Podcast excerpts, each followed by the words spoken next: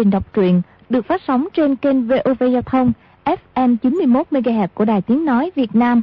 Thưa các bạn, trong chương trình đọc truyện kỳ trước, chúng ta đã theo dõi phần 88 bộ truyện Lộc đỉnh ký của nhà văn Kim Dung.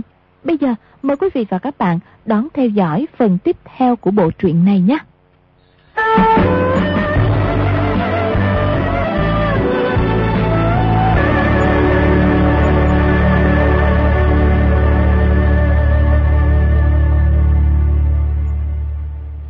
Sách ngạch đồ nói.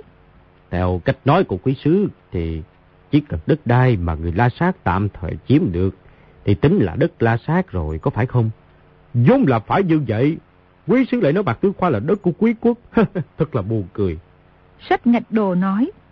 Nhân dân nước La Sát, có người đại Nga La Tư, tiểu Nga La Tư, bạch Nga La Tư, là có người ca tắc khác, đạt đáng chân chân, đều là người La Sát. Không sai chút nào, nước ta đất đai rộng lớn, nhân dân rất đông. Bá tính nước ta cũng rất nhiều chủng loại, có người Mãn Châu, Mông Cổ, người Hán, người Miêu, người Hồi, người Tạng. Đúng vậy nước ta lớn hơn, Trung Quốc cũng là nước lớn, hai nước chúng ta là lớn nhất trên đời này. Sách ngạch đồ nói. Vậy binh quý sứ mang theo lần này dường như đều là kỵ binh ca tác khác. Kỵ binh ta cắt khắc anh dũng vô địch là dũng sĩ lợi hại nhất trong thiên hạ. Kỵ binh ca tắc khác lợi hại hơn người Nga La Tư à? Cũng không thể nói như vậy. Ca tắc khác là người La Sát, Nga La Tư cũng là người La Sát, không phải phân biệt. Cũng như người Mãn Châu là người Trung Quốc, Mông Cổ, người Hán cũng là người Trung Quốc, không thể phân biệt. Vậy thì đúng rồi. Vì thế nên mặt Tư Khoa là thuộc đất Trung Quốc bọn ta. Di Tiểu Bảo nghe hai người bọn họ nói tới đó, cũng không hiểu rõ dụng ý của sách ngạch đồ. Y biết rõ Mạc Tư Khoa cách đó hàng dạng dặm xa xôi, quyết không phải là đất Trung Quốc. Nhưng nghe sách ngạch đồ trò chuyện giống như có ý e dè, mà phía yếu Đa La thì trắng nổi gân xanh, mặt lúc xám xanh lúc đỏ bừng, rõ ràng trong lòng giận dữ như điên, liền chen vào. Mạc Tư Khoa là đất Trung Quốc, chuyện đó thì nửa điểm cũng không sai. Hoàng đế Trung Quốc quan học Đại Lượng cho các ngươi lưu bị mượn Kinh Châu một lần cho mượn thì mãi mãi không chịu trả. Phía yếu Đà La tự nhiên không biết lưu bị mượn Kinh Châu là ý gì. Chỉ cảm thấy bọn mang tử Trung Quốc này không biết lý lẽ, ăn nói hoàn toàn không giống người văn minh, cười nhạt nói. Trước đây ta nghe nói Trung Quốc có lịch sử lâu đời, người Trung Quốc rất có học vấn. Nào ngờ, lại chuyên thích tới chuyện không có bằng cứ. Sách ngạch đồ nói. Quý sư là đại thật nước La Sát, cho dù không có học vấn gì, thì chắc cũng biết lịch sử nước La Sát chứ. Lịch sử nước ta đều có sách vở làm bằng chứng, viết ra rõ ràng trên giấy trắng mực đen. Quyết không phải là dưa vào lời người ta thuận miệng nói bừa. Vậy thì tốt lắm. Trung Quốc trước đây có một vị hoàng đế gọi là Thành Cát Tư Hãn. Phía Yếu Đà La nghe tới bốn chữ Thành Cát Tư Hãn, bất giác ái chà một tiếng, trong lòng kêu thầm. Thôi rồi, không rồi. Tại sao mình lại hồ đồ quên mất chuyện lớn này chứ? Sách ngạch đồ nói vậy thành các tư hãng này, Trung Quốc chúng ta gọi là Nguyên Thái Tổ. Vậy y là Thái Tổ khai sáng nhà Nguyên. Y là người Mông Cổ. Quý sứ vừa nói qua, người Mãn Châu, người Mông Cổ, người Hán đều là Trung Quốc. Không hề phân biệt. Lúc ấy kỵ binh Mông Cổ, Tây Chinh, từng đánh nhau với quân La Sát mấy trận. Lịch sử quyết của các sách vở làm chứng, tất cả đều ghi chép rõ ràng. Quyết không thể là dựa vào lời người ta thuận miệng nói bừa. Trận đánh nhau lớn ấy không biết là người Trung Quốc bọn ta thắng hay là người La Sát quý quốc thắng đây. Phía Yếu Đà La im lặng không nói. Qua một lúc lâu mới nói. Là người Mông Cổ thắng. Sách ngạch đồ nói. Người Mông Cổ là người Trung Quốc. Phía Yếu Đà La hai mắt trợn lên suốt nửa ngày rồi từ từ gật đầu. Di Tiểu Bảo không biết trước đó có chuyện gì, nhưng vừa nghe thấy thế, lập tức tinh thần phấn chấn nói.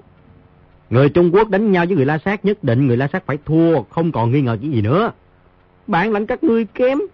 Lần sau đánh nhau bọn ta chỉ dùng một tay là được.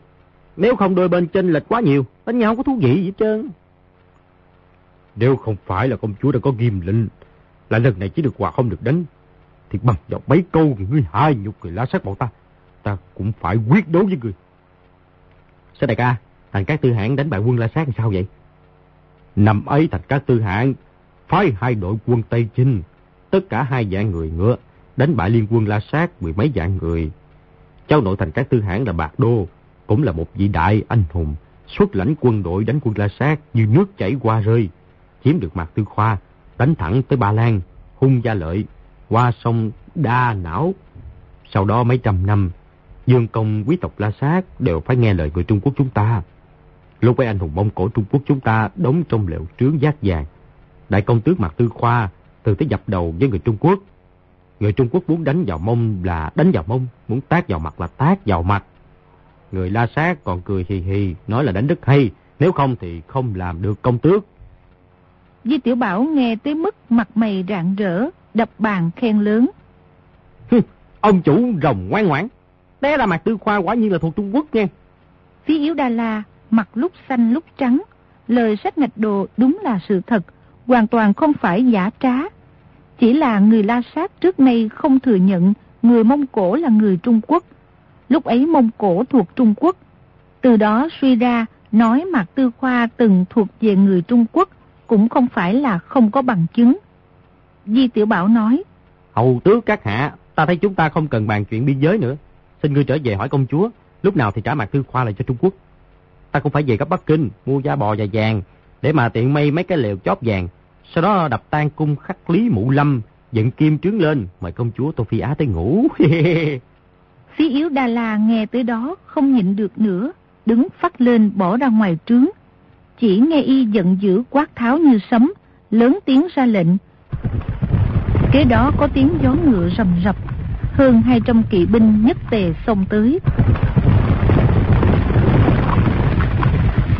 Di Tiểu Bảo giật nảy mình kêu lên. À chà, gã này muốn đánh nhau, chúng ta tháo quân là quan trọng. Đông Quốc Cương thân trải trăm trận, vô cùng trầm tĩnh, quát. Di công gia được sợ, muốn đánh thì đánh, ai sợ họ chứ? Chỉ nghe kỵ binh ca tác khách đồng thanh reo hò ngoài trướng. Di Tiểu Bảo sợ tới mức toàn thân rung bắn lên, cúi đầu chui xuống gầm bàn. Đông Quốc Cương và sách ngạch đồ ngớ mặt nhìn nhau, trong lòng không kìm được quảng sợ. Cửa viên môn mở tung, một viên tướng sải chân bước vào, chính là Lâm Hưng Châu xuất lãnh quân khiên mây, cao giọng nói. Bẩm đại soái Nhưng không thấy đại soái đâu. Di Tiểu Bảo dưới gầm bàn nói. Ta ta ta ta ta ta, ta ở đây. Mọi người phải mau mau, mau chạy trốn thôi. Lâm Hưng Châu ngồi xổm xuống, nói với Di đại soái dưới gầm bàn. Bẩm đại soái, quân là sát khí thế hung hãn, chúng ta không thể tỏ ra khiếp nhược, muốn đánh thì đánh luôn. Di Tiểu Bảo nghe y nói rất cương dũng, tâm thần lập tức trấn tĩnh, lúc ấy bò ra khỏi gầm bàn. Mới rồi chuyện xảy ra bất ngờ đến nỗi núp xuống gầm bàn. Thật ra y cũng không phải chỉ có khiếp sợ, dỗ ngực nói. Đúng, muốn đánh thì đánh, lão tử đích thân đi đầu quân sĩ, dũng cảm xông lên, à, không không không tiền. Không phải, không đúng, dũng cảm xông lên, đáng tiền. Y tưởng dũng cảm xông lên mới đáng tiền, không dũng cảm xông lên không đáng tiền. Rồi nắm tay Lâm Hưng Châu bước ra ngoài trướng. Vừa ra tới cửa trướng, chỉ thấy 260 tên kỵ binh ca tắc khắc, dơ trường đao, cởi ngựa khỏe phóng quanh trướng diễu võ dương quai. Một vòng tròn không ngừng phi nhanh. Phía yếu Đà La ra lệnh một tiếng, bọn kỵ binh phóng ra xa xa. Cách hơn 200 trượng lại xếp thành đội ngũ. 260 con ngựa một hàng. Một hàng kỵ binh xếp ngay ngắn. Đột nhiên quát tháo ầm ỉ, phóng mau về phía Di Tiểu Bảo. Di Tiểu Bảo chợt kêu lên. Mẹ ơi! Đang định chui trở vào trướng, chợt xoay chuyển ý nghĩ. Nếu bọn quỷ la sát muốn giết mình, thì chui vào trướng cũng bị họ lôi ra, mà lại rất mất mặt. Lúc ấy toàn thân rung bắn lên, mặt xám như tro, nhưng vẫn đứng yên bất động. Lâm Hưng Châu quát. Quân khiên mây bảo vệ đại soái Tới đây! 260 quân khiên mây đồng thanh ứng tiếng dạ, rồi đảo chân bước tới đứng trước mặt Di Tiểu Bảo và các đại thần. Di Tiểu Bảo rút thanh trụy thủ trong ống giày ra, nghĩ thầm. Nếu bọn quỷ la sát muốn động võ thật, thì mọi người liều mạng đánh nhau một trận, cũng không thể không nghĩ tới nghĩa khí. Rồi đảo chân bước tới đứng trước mặt sách ngạch đồ, kêu lên. Sách đại ca, đừng sợ, ta sẽ bảo vệ ngươi. Sách ngạch đồ là văn quan, đã sớm sợ tới mức hồn bất phụ thể, nói. Toàn toàn nhờ cây vào huynh đệ. Nhìn thấy 10 hàng kỵ binh ca tác khắc xông tới, còn cách quân thanh năm trượng. Viên đội trưởng đi đầu, dung trường đao chém hờ, quát lớn một tiếng. Đám kỵ binh đều kìm ngựa lại. 260 con ngựa đồng thời đứng im bất động. Viên đội trưởng kia lại quát một tiếng. Đám kỵ binh chia làm hai. 130 con ngựa rẽ qua phía bắc. 130 con ngựa rẽ qua phía nam, phóng ra dài mươi trượng, lượn quanh một vòng, lại quay lại đứng cách trướng hơn 200 trượng. Đội hình hoàn toàn không chút rối loạn. 260 người ngựa mà như một người một ngựa, quả nhiên là tinh binh được huấn luyện rất thuần thục. Phía yếu Đa La hô hô cười rộ, cao giọng gọi. Công tước đại nhân, người thấy quân la sát bọn ta thế nào? Di Tiểu Bảo đến lúc ấy mới biết y chẳng qua chỉ thị quy, trong lòng cả giận quát. Đây là bọn khỉ diễn trò trên ngựa, chứ đem đánh nhau thì toàn vô dụng không à. Bọn ta xông tới đây. Lần này cứ xông tới trước mặt cười, xem cứ có bỏ chạy hay không. Giật hết mũ của bọn Trung Quốc. Đội trưởng kỵ binh ca tắc khắc quát một tiếng, 260 tên kỵ binh xông mau tới. Di Tiểu Bảo quát. Chém chân ngựa. Tuân lịch, chém chân ngựa, không đã thương. Chỉ nghe tiếng gió ngựa như sấm, 260 con ngựa dần dần phi tới gần. Trường đao trong tay kỵ binh ca tắc khắc lấp lóe ánh mặt trời, nhìn thấy đã phóng tới trước mặt còn cách 30 trượng, 20 trượng, 10 trượng, vẫn chưa dừng lại, lại phóng lên 4 năm trượng nữa. Lâm Hưng Châu quát. Cổn đường đao, xông lên! 260 quân khiên mây nhất tề tiến lên lăn tròn xuống đất. 260 người này đều là hảo thủ địa đường đao do Lâm Hưng Châu đích thân huấn luyện. Thân pháp đao pháp đều rất thuần thục, lăn tròn tới trước, dùng khiên mây che kín người, không hề lộ ra một chút bóng đao. Trong khoảnh khắc, hàng kỵ binh thứ nhất đã gặp quân khiên mây. Đột nhiên đàn ngựa hí rang, nhào nhào đổ xuống. Quân khiên mây đao sắc chém ra, một nhát đao chém đứt một chân ngựa. Khiên mây che người không ngừng lăn tròn qua. Trong tiếng người kêu ngựa hí của quân La Sát, quân khiên mây đã lăn qua 10 hàng kỵ binh, chém đứt 178 cái chân ngựa bày thành đội ngũ phía sau quân La Sát. Lâm Hưng Châu xuất lãnh quân khiên mây rảo chân chạy mau trở về, lại dàn hàng trước mặt bọn Di Tiểu Bảo. Trong 260 người chỉ có hơn 10 người bị ngựa dẫm bị thương, nhưng thương thế đều nhẹ. Người bị thương gắn gượng nhịn đau, vẫn đứng thẳng trong đội hình. 260 kỵ binh ca tác khách có quá nửa ngã ngựa, có người bị ngựa đè nằm dưới đất kêu gào rên rỉ. Chỉ có vài mươi người nhảy ra khỏi ngựa, phần lớn đều đứng dưới đất, tay chân luống cuốn. Đám kỵ binh này cả đời sống trên lưng ngựa, chỉ có cưỡi trên lưng ngựa mới ngang tàn kiêu dũng. Nhưng hai chân vừa chạm đất lại như cá ra khỏi nước, không có gì để nhờ cậy. Di Tiểu Bảo kêu lên. Chia nửa quân bao vây đại quân la sát. Lâm Hưng Châu ra lệnh, liền có một trăm quân khiên mây sấn lên dây chặt mười mấy viên quan bọn phí yếu Đa La. Một trăm thanh đại đao kết thành một dòng, mũi đao chớp chớp. Chỉ cần một tiếng ra lệnh, một trăm thanh đại đao đồng thời phóng tới. Bọn phí yếu Đa La lại không trở thành nhân bánh bao la sát sao? Viên chánh đội trưởng kỵ binh ca tắc khắc thấy tình hình như thế, sải chân chạy tới kêu lên. Không được đá thưa người, không được đá thưa người. Di Tiểu Bảo quay đầu nhìn Sông Nhi cải trang làm thân binh đứng bên cạnh. Qua điểm quyền bọn họ đi. Được. Sông Nhi nói xong rồi giọt người ra, nghiêng người sấn vào sau lưng viên đội trưởng kỵ binh ca tác khắc, dương tay điểm vào quyệt đạo trên lưng y. Kế đó lại điểm quyệt viên phó đội trưởng. Một tên tiểu đội trưởng thò tay vào bọc, rút ra một khẩu đoạn thương, quát. Không được động đậy. Sông Nhi chụp một tên quân la sát, kéo ra che trước mặt, sớm tới vài bước. Viên tiểu đội trưởng kia không dám nổ súng, lại quát. Không được động đậy. Sông Nhi nhấc tên lính la sát kia ném vào y. Viên tiểu đội trưởng giật mình, nghiêng người tránh qua. Sông Nhi đã giọt ra, điểm vào quyệt đạo trên ngực và hông y. Dương tay giật khẩu đoạn thương của y chỉ lên trời, bóp cò bình một tiếng. Di Tiểu Bảo lớn tiếng nói. Hay lắm, đôi bên đã nói rõ là không được mang quả khí. Bọn quỷ la sát các ngươi thật không biết chữ chữ tính gì hết. Rồi bước lên mấy bước, nói với phía yếu Đa La. Nè, người bảo thủ hạ buông hết đao kiếm, tất cả xuống ngựa xếp hàng. móc tất cả quả khí trong người ném xuống đất. Phí yếu Đà La thấy trước mắt không còn cách nào kháng cự, bèn theo lời ra lệnh. Kỵ binh ca tắc khắc chỉ đành ném hết đao kiếm xuống ngựa đứng xếp hàng. Di Tiểu Bảo sai 160 quân thiên mây bao vây bốn phía. Lục soát người quân La Sát. Trong người 260 người. Lục soát được 280 khẩu đoạn thương, có người một mình mang hai khẩu.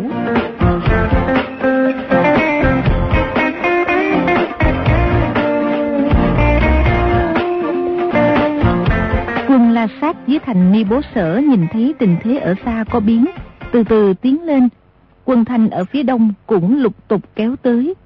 Đôi bên còn cách nhau vài trăm bước, bày trận đối diện. Quân La Sát thấy chủ soái bị bao dây, chỉ đành ngấm ngầm kêu khổ, không dám làm gì. Di Tiểu Bảo hỏi phía yếu Đa La. Hậu tứ đại nhân, ngươi mang rất nhiều quả khí tới đây làm cái gì vậy? À, rất xin lỗi, một vệ binh của ta không tuân mệnh lệnh, nằm mang quả khí. Lúc trở về ta sẽ trừng phạt thật nặng. Quân Khiên Mây, cởi áo ra cho họ nhìn xem các ngươi có mang quả khí không?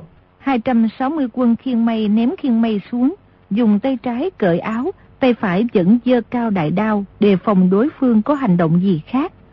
Mọi người cởi áo ra để lộ ngực trần, nhảy lên mấy cái. Quả nhiên không ai mang theo quả khí. Phía yếu Đa La trong lòng xấu hổ, cúi đầu không nói gì. Di Tiểu Bảo dùng tiếng la sát cao giọng nói. Người la sát làm việc không biết xấu hổ, lột hết quần áo của họ ra, xem họ có mang quả khí hay không. Công tước đại dân, xin người ra ơn, người, người, người, nếu người lột quần áo của ta, thì, thì ta chỉ còn cách tự sát thôi. Quần thì không có lột ra, không được. Xin người tha thứ cho một lần, tất cả mọi chuyện nhất thiết đều theo ngươi phân phó. Mới rồi kỵ binh của ngươi xông qua, làm ta quảng sợ chui ra mang, mất hết thể diện của công tước đại nhân. Nè, chuyện này tính sao? Là người nhát gan ta làm sao biết được. Tế dân tình nguyên bồi thường tổn thất. Cái ống tre la sát tự tới cửa rồi. Cắt hết tắt lưng của quan lớn đến nhỏ la sát. Dạ. Quân khiên mây lớn tiếng đáp, rồi nhấc mũi đao lên, rọc vào thắt lưng người la sát. Lưỡi đao hướng ra ngoài, kéo xuống một cái, thắt lưng lập tức bị cắt đứt. Từ phía yếu Đa La trở xuống, người la sát ai cũng quảng sợ, hồn bất phụ thể, hai tay giữ chặt lưng quần, chỉ sợ tuột xuống. Di Tiểu Bảo hô hô cười rộ ra lệnh. Áp giải người la sát, đắc thắng về dinh. Lúc ấy quan binh la sát người nào cũng sợ quần bị tuột xuống, không hề kháng cự. Theo quân thanh xếp hàng đi về phía đông. Đông Quốc Cương cười nói.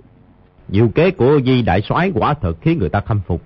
Cắt đứt thắt lưng chỉ trong khoảnh khắc mà trói chặt hai tay của 260 bình hoàng la sát. Đàn ông la sát sợ bị cởi quần, đàn bà la sát á, lại không có sợ. Như thế không kỳ quái sao ta? Bọn Đông Quốc Cương đều cười hô hố. Đoàn người họp với đại quân. Quân Thanh đẩy ra hơn 400 khẩu đại pháo, lột hết giải che, chĩa pháo vào quân la sát. Lúc ấy nước la sát tuy có quả khí lợi hại, nhưng ở phương Đông thì không chuẩn bị chu đáo bằng Khang Hy, đã dốc hết một nửa đại pháo trong nước, điều lên mi bố sở. Bất kể về binh lực hay quả lực, thì quân Thanh cũng đều mạnh hơn gấp mấy lần. Quân La Sát đột nhiên thấy rất nhiều đại pháo, đều ngớ mặt nhìn nhau, vô cùng khiếp sợ. Viên tướng thống lãnh dội ra lệnh, rút về thành, đóng chặt cửa thành lại. Quân Thanh cũng không đánh thành. Lúc ấy đội trưởng, phó đội trưởng và một viên tiểu đội trưởng kỵ binh ca tắc khắc bị điểm quyệt vẫn không động đậy được. Ba người vẫn như tượng đất đứng trên bãi đất trống. Lúc quân La Sát rút về thành Ni Bố Sở vô cùng hớt hải, chưa từng lưu ý. Lúc ấy trên thành nhìn xuống đều thấy kinh ngạc, nhưng đều không dám ra thành để cứu. Qua hơn nửa giờ, thấy ba người vẫn cứng đờ không hề động đậy, liền có một đội kỵ binh ca tác khách ra thành tới cứu. Nhưng chỉ đi được hơn 10 trượng, đại pháo của quân Thanh đã bắn luôn mấy phát. Viên tướng giữ thành dội ra lệnh, thổi kèn lui quân, gọi đội kỵ binh ấy trở về. Sợ quân Thanh đổ tới, thì cả quân trong thành ra cứu cũng bị dây hãm. Trên thành dưới thành, quân sĩ đôi bên nhìn thấy ba người đứng đờ ra không động đậy ở xa xa, tư thế rất kỳ dị. Quân Thanh vỗ tay cười ầm, còn quân La Sát đều vô cùng khiếp sợ.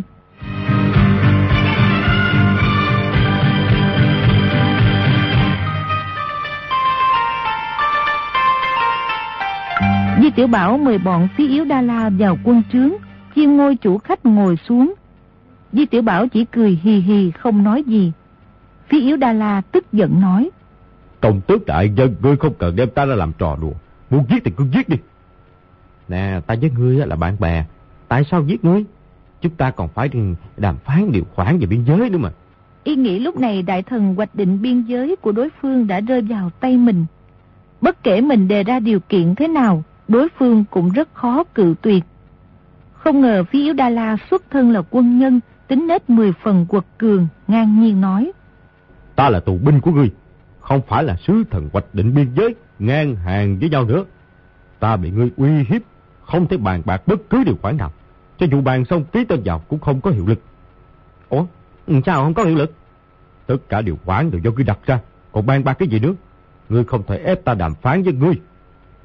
Tại sao không thể ép ngươi đàm phán? Ta quyết không khuất phục. Người dùng đao chém ta, nổ súng bắn ta, cứ việc động thủ đi. Còn nếu ta sai sai sai quân tới lột quần của ngươi ra thì sao hả? Phí yếu Đa La cả giận đứng phát lên quát. Ngươi! Chỉ nói được chữ ngươi, quần đã tuột xuống, rồi đưa tay giữ lại. Thắt lưng của y đã bị cắt đứt. Ngồi trên ghế thì không cần dùng tay giữ, nhưng lúc thịnh nộ đứng phát lên lại quên mất chuyện ấy. May mà kịp thời chụp được, mới không để lòi cái xấu. Đại quan tùy tùng phía quân thanh trong trướng, ai cũng cười ầm lên. Phía yếu Đà La tức giận tới mức sắc mặt trắng bệch, hai tay giữ lưng quần, dáng vẻ rất thảm hại. vốn là định nói một tràng lời lẽ khẳng khái kích ngang, khổ nổi hai tay không thể dung dãy để làm điều bộ phụ hòa thêm thanh thế. Muốn khẳng khái kích ngang tới mức nào cũng chỉ rất có hạn. Vì mạnh một tiếng, ngồi trở xuống lại nói.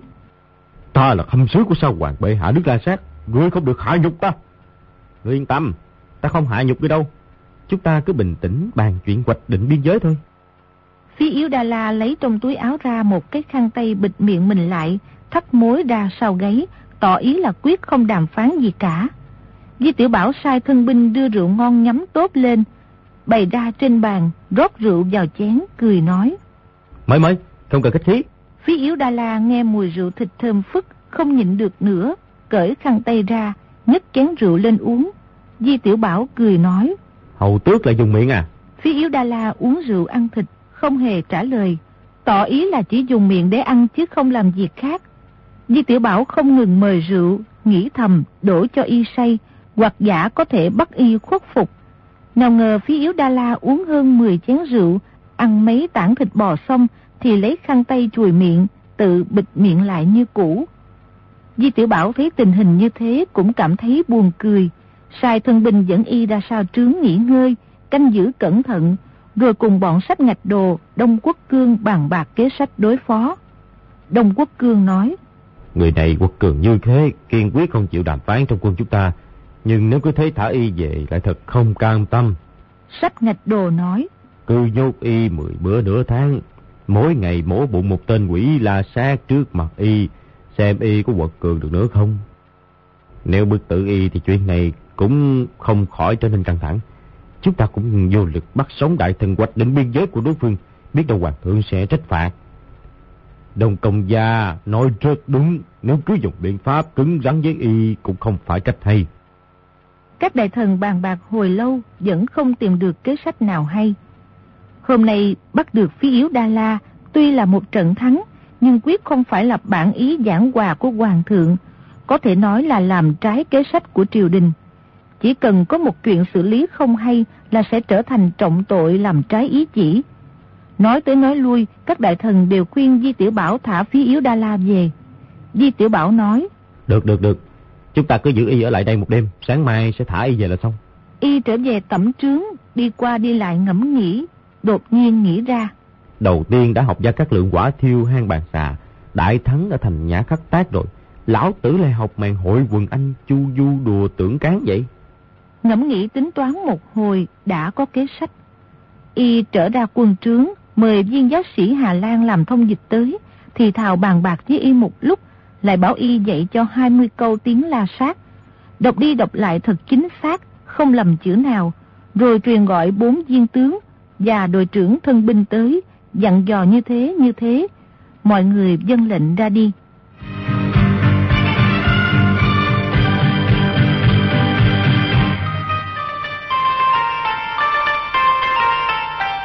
Phía Yếu Đa La ở sao trướng, trong lòng ý nghĩ cuồn cuộn dâng lên, lúc thì sợ sệt, lúc thì hối hận, làm sao ngủ được. Lăn qua lăn lại đến nửa đêm, chỉ nghe chỗ cửa trướng tiếng ngáy như sấm. Ba tên thân binh canh gác đều đã ngủ say. Phí Yếu Đa La nghĩ thầm. Nếu không đáp ứng điều khoản của thằng mang tử Trung Quốc này, thì nhất định rất khó thoát thân. Sáng mai nếu thằng quỷ quỷ này lên cơn tức giận rồi mình ra giết, vậy chết quan uổng hay sao? May mà ba tên vệ binh này đều ngủ say, sao không mạo hiểm trốn đi? Rồi nhón chân bước xuống giường, cởi áo ra buộc vào ngang hông để quần khỏi tuột xuống, rón rén bước ra cửa trướng. Chỉ thấy ba tên thân binh đang nằm chỗ cột lều ngay cửa trướng, đang ngủ rất say. Y đưa tay sờ lên lưng một tên thân binh, định rút thanh bội đao. Tên thân binh ấy đột nhiên hắt hơi một cái. Phía yếu Đà La giật nảy mình, dội rút tay lại. Chờ qua một lúc, không thấy có động tĩnh gì, lại định tới lấy bội đao của một tên thân binh khác. Tên thân binh ấy đột nhiên ưỡn lưng một cái, nói mớ vài câu. Phía yếu Đà La không dám chần chừ, rón rén bước ra khỏi trướng. May mà ba tên thân binh đều không hay biết gì. Y đi tới ngoài trướng, có người trong bóng tối, thấy phía ngoài có vệ binh tay cầm đèn lồng, cầm đao tuần tra. Ba phía bắc đông nam đều có quân đi tuần. Chỉ có phía tây tối om tựa hồ không có ai. Lúc ấy bèn từng bước từng bước đi về phía đó. Mỗi khi thấy quân đi tuần thì con người lại núp phía sau trướng. May mà suốt trên đường đi đều được thái bình vô sự. Vừa tới sau một ngôi trướng, đột nhiên phía tây có một toán quân đi tuần kéo tới. Phía Yếu Đa La vội núp vào phía sau trướng, nghe trong trướng có người nói chuyện là nói bằng tiếng la sát. Chỉ nghe người ấy nói. Công tước đại nhân quyết ý đánh thẳng tới mạc tư khoa cũng không phải không được. Chỉ có điều đường xá xa xôi, mười phần nguy hiểm. Phía Yếu Đa La cả kinh, lập tức bò rạp xuống, dán giải dưới chân trướng nhìn vào bên trong. Vừa nhìn thấy lập tức tim đập thình thịch. Trong trướng đèn lửa soi sáng như ban ngày, Di Tiểu Bảo thân khoác áo choàng, mặc nhung trang ngồi chính giữa, hai bên có hơn 10 viên đại tướng đứng, dưới trướng có mấy mươi tên thân binh tay cầm đại đao. Cạnh bàn Di Tiểu Bảo là viên giáo sĩ người Hà Lan làm thông dịch đang đứng, nói chuyện với y. Chỉ nghe Di Tiểu Bảo nói tiếng la sát. Chúng ta uống rượu, nói chuyện với phía yếu Đa La ở đây là giả, không phải là thật. Có bàn bạc một tháng, hai tháng, bàn lui bàn tới cũng đều là giả. Đại quân cứ lặng lẽ tiến về phía Tây. Công chúa La Sát thỉnh thoảng lại nhận được báo cáo của thằng ngốc phí yếu Đa La. Nói là đang đàm phán với chúng ta. Cô ta không sợ, hàng ngày vẫn vui vẻ khiêu vũ ngủ nghê. Đại quân Trung Quốc đột nhiên tới dưới thành Mạc Tư Khoa tấn công. Tấn công, ha à, kỳ lạ. Bắt hết hai sao hoàng công chúa Tô Phi Á. Người La Sát khóc lóc quỳ xuống đầu hàng. Viên giáo sĩ Hà Lan nói. Chuyện hành quân đánh nhau thì ta không biết. Có điều một mặt nghị hòa với người La Sát, một mặt lại lén tới đánh úp kinh thành của họ. Như thế không phải là không giữ chữ tính sao? Đạo lý của Chúa dạy chúng ta là không nên lừa dối, không nên bị đặt. là người La Sát lừa dối người ta trước. Y cắn ta một cái, ta cắn y lại hai cái, cắn thiệt mạnh à. Viên giáo sĩ cười hắt lên một tiếng, qua một lúc lại nói. Ta khuyên cập tức đại dân không nên đánh nhau thì hay. Hay nước đánh nhau, người chết đều là con dân của Chúa. Thôi, thôi, thôi, đừng có nhiều lời nữa. Ta chỉ tin Bồ Tát, không có tin Chúa Trời đâu. Nếu gã phía yếu Đa La kia đàm phán công bằng, để Trung Quốc chiếm một phần đất đai, thì vốn cũng có thể nghị hòa được. Nhưng y một dặm đất cũng không chịu nhường. Để chúng ta hạ thành mặt tư khoa xong, tất cả đàn ông La Sát sẽ lên thiên đường. Tất cả đàn bà sẽ làm vợ người Trung Quốc. Phía yếu Đa La càng nghe càng khiếp sợ, nghĩ thầm. Lạy chúa tôi, thằng mang tử Trung Quốc này thật vô pháp vô thiên lớn mật lập bậy. Hôm nay ta phái một tên thân binh, dùng ngón tay xỉa mấy cái vào người ba viên đội trưởng kỵ binh ca tắc khắc, khiến họ không thể động đậy. Đó, ngươi nhìn thấy không? Ta có nhìn thấy, đó là ma thuật gì vậy? Thiệt là vô cùng kỳ quái. Ma thuật của người Trung Quốc là do thành các tư hãng truyền lại. Thành các tư hãng dùng cách thức này đánh cho người La Sát phải quỳ xuống đất đầu hàng. Bọn ta lại dùng cách này đánh họ. nước La Sát lại chết rồi. Phi yếu Đa La nghĩ thầm. Năm xưa người Mông Cổ có hai dạng ngựa đánh thẳng tới Ba Lan, hùng gia lợi. Thiên hạ không ai ngăn chặn được. Xem ra nhất định là có ma thuật. Người phương Đông rất cổ quái. Nếu họ lại sử dụng pháp thuật thì thì làm sao là tốt đây? Chỉ nghe viên giáo sĩ nói. Nếu người la sát từ xa nổ súng thì ma thuật các ngươi cũng vô dụng. Đúng vậy. Vì thế nên ta phải giả đàm phán ở đây. Còn quân đội thì tới đánh mặt tư khoa. Cũng như ăn trộm, lén vào trong thành. Ta đã tới mặt tư khoa rồi. Trong thành rất nhiều người đạt đáng. Quân của bọn ta quá trang thành một dân đạt đáng trà trộn vào thành. Quân la sát canh giữ nhất định không sao phát hiện được. Phí yếu Đa La nghĩ thầm. Độc kế của thằng quỷ quỷ Trung Quốc này quả thật rất lợi hại. Quân Trung Quốc cải trang thành một dân đạt đáng trà trộn tiến vào kinh thành. Thi triển ma thuật thì làm sao chống cự được. Y không biết thuật điểm quyệt của sông Nhi là một loại võ công cao thâm, phải luyện nội công tới cảnh giới thượng thừa mới có thể sử dụng. Quan binh của quân Thanh có mấy vạn người, nhưng chỉ có một mình nàng biết công phu điểm quyệt mà thôi. Phía Yếu Đa La lại cho rằng ma thuật ấy chỉ cần truyền thụ qua một lần thì mọi người đều biết sử dụng. Giờ ngón tay ra xỉa một cái là đối phương không sao động đậy. Mấy vạn quân Trung Quốc dùng phép thuật ấy tập kích Mạc Tư Khoa thì la sát chỉ e phải mất nước diệt chủng. Chỉ nghe viên giáo sĩ nói. Nếu công tước đại nhân phái hai dạng quân Trung Quốc trà trộn tiến vào thành Mạc Tư Khoa, dùng ma thuật của thành các tư hãng truyền lại khống chế quân la sát, vậy thì sẽ bắt sống được hai vị sa hoàng và nhiếp chính nữ dương. Rõ ràng là có thể thành công. Có điều chuyện này phải mười phần bí mật. Lúc đại quân tiến về phía Tây, không thể để cho người La Sát biết. Công tức đại nhân, hiện nay nước La Sát đã mười phần lớn mạnh, khác hẳn với lúc người La Sát đánh nhau với thành các tư hãng trước kia rồi. Ta từng tới Mạc Tư Khoa, tình hình nước La Sát đều hiểu rất rõ. Sáng sớm ngày mai bọn ta sẽ thả phí yếu Đa La về, sau đó đàm phán với y đều là giả thôi. Y không chịu ưng thuận đâu. Bọn ta ở đây đàm phán thêm một ngày thì quân Trung Quốc rút ngắn được một ngày lộ trình tới mạng Thứ Khoa.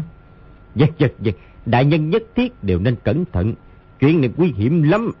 Biết rồi, ngươi không được nói ra, không được để phiếu Đa La nảy ý ngờ giật cái chứ. Viên giáo sĩ dân dạ lui ra.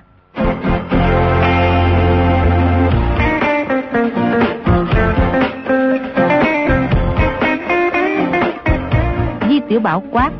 Gọi dương bác tử kê, trư la nhũ phu vào đây. Bọn thân binh ra khỏi trướng, dắt qua bá tư cơ và tề lạc nặc phu vào. Di Tiểu Bảo nói với hai người. Ngày mai, ta sai hai đội quân tới Mạc Thư Khoa, mang rất nhiều, rất nhiều lễ vật, tặng cho công chúa Tô Phi Á. Trên đường rất nhiều trộm cướp nên phải phái nhiều quan binh hộ tống. Từ đây tới Mạc Thư Khoa chỉ có một đoạn ngắn là có bọn cường đạo, người đạt đáng, cũng không dữ lắm. Xin công tước đại nhân cứ yên tâm. Người không biết, bọn cướp đạt đáng có toán 8-9 ngàn người. Có toán 21 ngàn người, 23, 30 ngàn người. Qua bá tư cơ và tề lạc nặc phu nhìn nhau một cái, đều có vẻ không tin. Di Tiểu Bảo nói. Hai đoàn người của ta chia làm hai đường Nam Bắc tới Mạc Tư Khoa. Dương Bác Tử Kê dẫn đường cho toán phía Bắc, Tri Lao Hữu Phu dẫn đường cho toán phía Nam. Hai đường đi như thế nào? Qua bá tư cơ nói. Ta được phía Bắc thì từ đây đi qua phía Tây tới Xích Tháp, qua ô tư ô Đức, vòng qua đầu phía Nam hồ Bố Gia Nhĩ, đi về phía Tây qua các thành Thác Mộc Tư Khắc, Ngạc Mộc Tư Khắc thì tới Mạc Tư Khoa. Tề Lạc Nặc Phu nói. Đường phía Nam lúc bắt đầu đi cũng vậy, qua hồ Bố Gia Nhĩ thì chia ra, đi về phía Tây Nam qua vùng người Ha Tác Khắc cư trú, thẳng về phía Tây qua các xứ Áo Tư Khắc, Ô Lập Nhĩ Tư Khắc thì tới Mạc Tư Khoa. Không sai, cứ thế đi thôi, lễ vật thư của ta sẽ cho sứ giả Trung Quốc giao cho công chúa. Hai người các ngươi dẫn đường. Dẫn đường tốt có thưởng à, nhiều lắm á. Dẫn đường không tốt, tướng quân Trung Quốc chém đầu các ngươi. Nghe chưa? Thôi, lui ra đi. Hai viên đội trưởng la sát lui ra xong. Di Tiểu Bảo cầm lệnh tiễn bằng vàng lên ban bố hiệu lệnh. Các viên đại tướng Trung Quốc lần lượt không người nhận lệnh. Phía Yếu Đa La không biết họ nói những gì. Chỉ thấy các viên đại tướng Trung Quốc nhận lệnh đều dáng vẻ khẳng khái kích ngang. Vỗ ngực nắm tay, chỉ trời thề thốt, rõ ràng là đảm bảo với chủ soái nói thế nào cũng sẽ phải đại công cáo thành. Có người còn xòe tay chặt chặt vào cổ mình, có người rút thủy thủ đâm hờ vào ngực mình, miệng không ngừng nói. Mạc Tư Khoa, Mạc Tư Khoa. Chắc là nói nếu không hạ được mặt tư khoa, thà là tự sát. Di Tiểu Bảo, kỳ lý cô lô nói một tràng, bốn tên thân binh cầm một tấm bản đồ lớn trên bàn lên, vừa khéo đối diện với phía yếu Đa La. Chỉ thấy ngón tay Di Tiểu Bảo từ thành ni bố sở di động về phía tây, dọc theo một đường màu đỏ, chỉ tới một vòng tròn màu đỏ.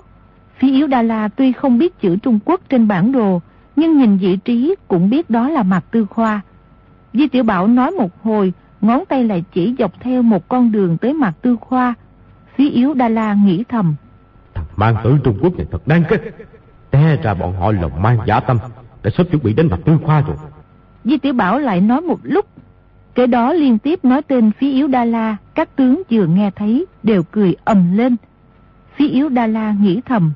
Nhất định các ngươi cười ta ngu ngốc, lừa được ta đàm phán hoạch định biên giới kéo dài thời gian, ngấm ngầm đánh úp mặt tư khoa. ta không bắt lượt đâu. Rồi từ từ đứng lên, nghĩ thầm. Nhờ Chúa phù hộ cho bệnh phát hiện quý kế của thằng mang tử Trung Quốc này. Đủ thấy đế quốc Nga la tư mình. Được thượng đế thương xót. Nhất định dẫn nước sẽ hưng thịnh. Dù sao thì ngày mai y cũng sẽ thả mình. Đêm nay không cần mạo hiểm bỏ trốn. Chỉ thấy phía tây quân tuần tra đi lại không ngớt. Phía đông thì tối om không người. Rón rén quay trở lại. May mà quân thanh không hề phát hiện. Về tới ngoài trướng của mình chỉ thấy ba tên thân binh vẫn đang ngủ say. Lúc ấy vào trướng đi ngủ.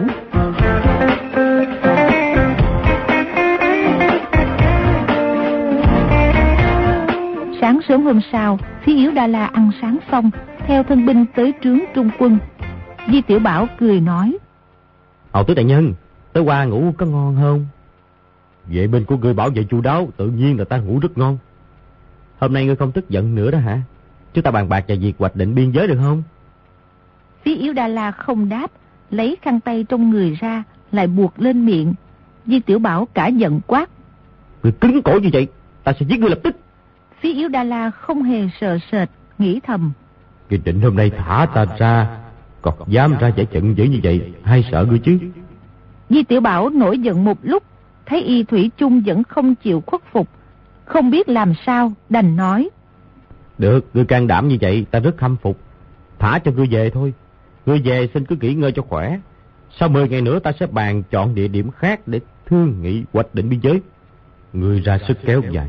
Lúc này che quân đội đánh úp mặt ngươi khoa đã lên được rồi. Ta quyết không mắc lừa ngươi đâu. Ngươi thả ta về thì ta rất cảm ơn. Để bày tỏ thành ý giữa chúng ta, ta đề nghị chiều hôm nay có thể bắt đầu đàm phán, không cần chờ sau 10 hôm nữa. Ê, chuyện ấy không gấp. Mọi người cứ nghỉ ngơi từ từ đàm phán là được. Vua hai nước đều mong mỏi việc đàm phán thành công sớm. Cứ ký kết điều ước hoạch định biên giới trước đã, rồi sẽ nghỉ ngơi cũng không muộn. Hoàng thượng của bọn ta cũng chẳng gấp gáp gì. Vậy thì sau năm ngày nữa chúng ta sẽ đàm phán thôi. Không cần đớn ná, không cần. Cứ bàn luôn trong hôm nay. Hay là sau ba hôm nữa đi. Không, hôm nay. Mai nghe. Hôm nay. Ừ. Tôi kiên quyết vậy, ta chỉ còn cách nhượng bộ. Có điều ta cảnh báo với ngươi, lúc bàn tới việc hoạch định biên giới giữa hai nước, thì ta quyết không tùy tiện nhượng bộ đâu. Chúng ta sẽ ra giá, trả giá luôn, về từng thước đất. Nghe! Hoạch định biên giới giữa hai nước thì phải bàn kỹ từng bước, từng bước. Nhưng đến khi bàn xong thì các ngươi đã tới bàn tư khoa đánh rồi. Vì nói ta là thằng ngốc thật cơ. Vậy thì tệ nhân cáo từ, đa tạ công tước đại nhân mời rượu. Di Tiểu Bảo đưa y ra cửa trướng, sai một đội quân khiêng mây hộ tống y về thành Ni Bố Sở. Nhưng 260 tên kỵ binh ca tắc khắc thì không thả về. Phía yếu Đa La ra khỏi trướng, chỉ thấy chỗ trại quân đóng sang sát hôm qua đã vắng vẻ không còn gì. Đại đội quân Thanh đã nhổ trại kéo đi, y ngấm ngầm quảng sợ. Thật mang tới Trung Quốc này nói là làm quá thật đáng sợ. Đoàn người đi tới trước trướng, chỗ hội đàm hôm qua. Chỉ thấy ba viên đội trưởng ca tác khách vẫn đứng ngẩn ra ở đó, tư thế vẫn giống hệt hôm qua, không hề nhúc nhích.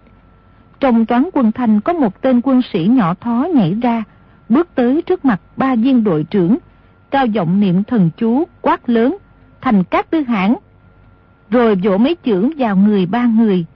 Ba viên đội trưởng từ từ cử động được, chỉ là đứng suốt nửa ngày một đêm quả thực đã rất mệt mỏi, hai chân tê dại, nhất tề ngồi phật xuống đất. Sáu tên quân khiên mây bước lên đỡ dậy, dìu đi vài mươi trượng, ba viên đội trưởng mới tự mình đi được. Phía yếu đa La lại càng khiếp sợ. Ma thuật của thằng các tư hãn truyền lại quả nhiên vô cùng lợi hại. Chẳng trách năm xưa y tung hoành thiên hạ, không ai chống nổi. May mà Hiên đã phát minh ra quả khí, có thể không thể địch nhân tới sát người. Nếu không bọn giáo đồ dĩ giáo Trung Quốc lại muốn thống trị toàn thế giới, giáo đồ chính thống giáo bọn ta đều phải biến thành nô lệ. Quân khiên mây hộ tống phía yếu Đa La tới trước cửa đông thành Ni Bố Sở, rồi quay trở về. Phía yếu Đa La hỏi ba viên đội trưởng về tình hình bị trúng ma thuật. Ba viên đội trưởng đều nói lúc ấy chỉ thấy hậu tâm và trước ngực tê rần lên một cái, lập tức toàn thân không sao động đậy. Phía yếu Đa La nói, Trên người các ngươi có mang thập tự giá không? Ba viên đội trưởng cởi áo ngoài ra, đều lộ ra thập tự giá đeo trên cổ. Trong đó một người còn đeo thêm một tấm ảnh gia tô. Phía yếu Đa La cao mày nghĩ thầm. Ma thuật của thạch các tư hãng quá thật lợi hại.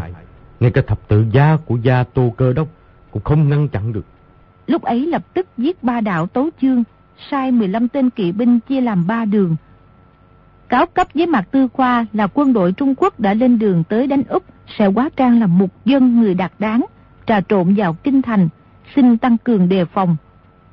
Đến giữa trưa, ba toán đưa thư trước sau đều quay về, nói đường đi về phía Tây đều đã bị quân Trung Quốc cắt đứt. Vừa thấy kỵ binh la sát từ xa đã bắn tên rào rào, quả thật khó mà đi lọt. Phía yếu Đa La trong lòng lo sợ, nghĩ thầm. Chỉ có thỏa thuận điều ước hoạch định biên giới với cái thằng mang tử Trung Quốc này thật mau, thì họ mới triệt hồi binh mã.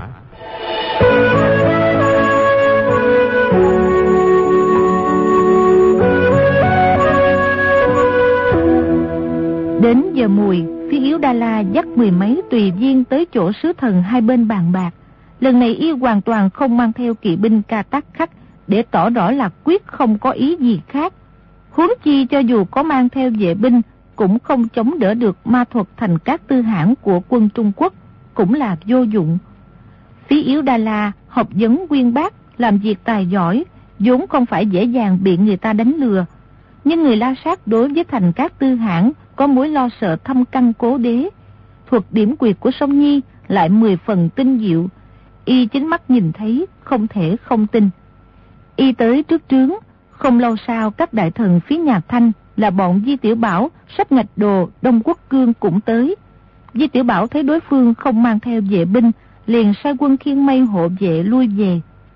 Hai bên nói vài câu khách sáo, hoàn toàn không nhắc tới chuyện hôm qua, lập tức bàn bạc việc hoạch định biên giới. Phía Yếu Đa La muốn đàm phán thật nhanh, chuyện gì cũng nhượng bộ, khác hẳn với thái độ hôm qua. Di Tiểu Bảo trong bụng cười thầm, biết kế sách hội quần anh chu du đùa tưởng cán đã thành công.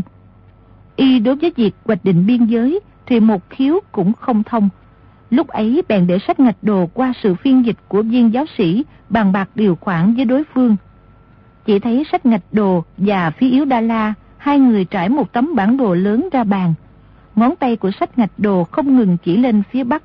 Phía yếu đà La cau mày, ngón tay cứ từng tấc từng tấc lui về phía bắc một tấc ấy lui lại trên bản đồ là thêm hơn mấy trăm dặm đất đai thuộc về Trung Quốc. Di Tiểu Bảo nghe một lúc, trong lòng phát chán, bèn ngồi ra một cái bàn khác. Sai Thị Tùng mang thức ăn ra, ngồi bắt kéo chân, từ từ nhấm nháp các thức quà bánh điểm tâm, trong mũi ư ử điệu thập bát mô Tí Yếu Đà La quyết tâm nhượng bộ, sách ngạch đồ sợ xảy ra biến cố cũng không ép người quá đáng. Nhưng chữ nghĩa trong điều ước rất nghiêm ngặt, giáo sĩ hai bên nhất nhất dịch ra tiếng Lạp Đinh, trao đổi bàn bạc cũng mất rất nhiều thời gian. Đến trưa hôm thứ tư, điều ước nghi bố sở gồm 6 điều đã bàn bạc ổn thỏa. Di Tiểu Bảo được sách ngạch đồ và Đông Quốc Cương giải thích, nói nội dung điều ước này rất có lợi cho Trung Quốc. Phần đất cắt về Trung Quốc rất rộng lớn, còn hơn rất nhiều so với trong chỉ dụ của Khang Hy. Điều ước có tất cả 4 bản. Một bản chữ Trung Quốc một bản chữ La Sát, hai bản chữ Lạp Đinh. Có chú rõ là nếu văn tự đôi bên có chỗ nào ý nghĩa không phù hợp thì lấy bản chữ Lạp Đinh làm chuẩn. Lúc ấy Tùy Tùng mài mực thật đậm, thấm đẫm ngòi bút, cung kính mời khâm sai đại thần đứng đầu phía Trung Quốc ký tên. Di Tiểu Bảo biết được ba chữ tên mình, chỉ có điều có lúc nhìn chữ chương ra chữ di, chữ mãi ra chữ bảo. Ba chữ viết liền một chỗ thì không đến nỗi sai lắm. Nhưng nói tới chuyện viết thì chữ tiểu còn có thể miễn cưỡng đối phó được. Chứ hai chữ kia thì bất kể thế nào cũng không viết được. Y bình sinh rất khó mà đỏ mặt, nhưng lúc ấy mặt lại đỏ như chu sa. Không phải tức giận, không phải say rượu, mà quả thật là có ba phần xấu hổ. Sách ngạch đồ là tri kỷ của Y, liền nói. Loại văn tự hợp đồng này chỉ cần đóng dấu qua áp lên cũng được. Vì đại nhân có viết bừa một chữ tiểu, cũng kể như là đã ký tên rồi. Di Tiểu Bảo cảm mừng, nghĩ thầm viết chữ tiểu thì mình nắm chắc trong tay. Lúc ấy bèn nhấc bút lên, vẽ một hình tròn bên trái, một hình tròn bên phải, sau đó sổ một nét thẳng xuống ở giữa. Sách nghịch đồ mỉm cười nói. Được rồi, viết rất đẹp. Di Tiểu Bảo nghiêng đầu ngắm nghía chữ tiểu, đột nhiên ngẩng lên trời cười rộ. Sách ngạch đồ ngạc nhiên hỏi. Vì đại soái có gì bà cười? Ngươi à, nhìn chữ này, một con chim hay quả trứng? À, không phải là như thế sao? Các quan lớn bên nhà Thanh không kìm được, đều hô hô cười rộ. Cả đám tùy tùng và thân binh cũng cười thành tiếng. Lúc ấy Di Tiểu Bảo đều vẽ chữ vào bốn bản điều ước. Trên văn bản tiếng La Sát vẽ một nét sổ cực lớn. Sau đó phía Yếu Đa La, Sách Ngạch Đồ và Phó Sứ phía Nga đều ký tên vào. Bản điều ước đầu tiên giữa hai nước Trung Nga như vậy đã ký xong. Đây là bản điều ước đầu tiên được ký kết giữa Trung Quốc và nước ngoài. Nhờ Khang Hy trụ tính chu đáo, ra sức thu xếp, mà những người được sai đi đều mười phần đắc lực. Nên việc hoạch định biên giới trong điều ước nghi bố sở thì Trung Quốc chiếm tiện nghi rất lớn. Trong điều ước quy định phía Bắc lấy rằng núi Hương An làm ranh giới, toàn bộ đất đai tỉnh A Mục Nhĩ và tỉnh Tân Hải thuộc Tô Liên ngày nay đều thuộc Trung Quốc. Phía Đông và Đông Nam thì tới biển. Lúc đôi bên hoạch định biên giới khu vực ấy vốn không thuộc về bên nào. Đất đai Trung Quốc chiếm cũng không phải thuộc La Sát, mà nơi La Sát đã xây thành di dân thì sau khi ký điều ước bắt buộc phải triệt thoái. Quả thật là một thắng lợi quân sự và ngoại giao của Trung Quốc. Đất đai được cắt về Trung Quốc trong điều ước lên tới khoảng 200 vạn cây số vuông, to hơn gấp đôi các tỉnh vùng Đông Bắc Trung Quốc hiện nay.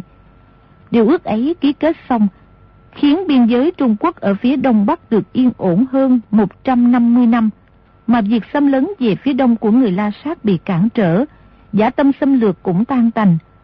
Sau các triều Khang Hy, Ung Chính, Càng Long, các điều ước của nhà Thanh với người ngoại quốc không gì là không mất quyền mất đất.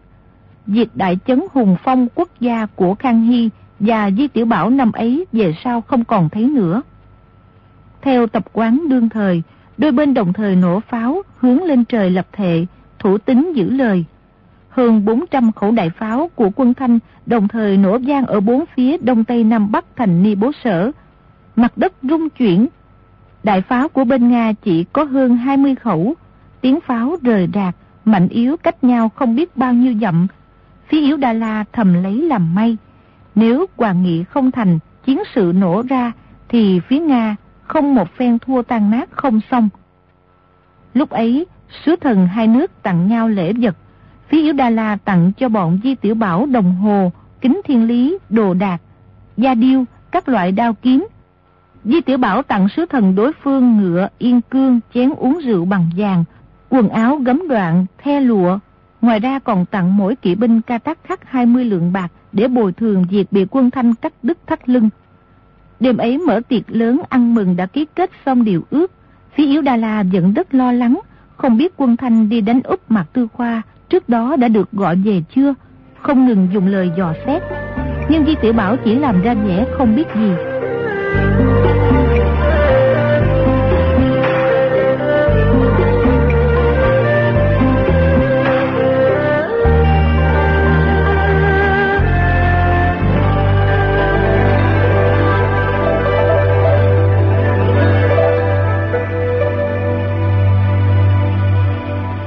Các bạn thân mến, chúng ta vừa theo dõi phần 89 bộ truyện Lộc Đỉnh Ký của nhà văn Kim Dung. Mời quý vị và các bạn đón theo dõi phần đọc truyện tiếp theo, cũng được phát sóng vào đêm mai trên kênh VOV Giao thông FM 91MHz của Đài Tiếng Nói Việt Nam. Và các bạn cũng hãy gửi những ý kiến của quý vị và các bạn vào địa chỉ email quen thuộc đọc truyện vovavonggmail.com. Còn bây giờ thì nhóm thực hiện chương trình xin phép nói lời chào tạm biệt. Chúc quý vị và các bạn một đêm ngon giấc.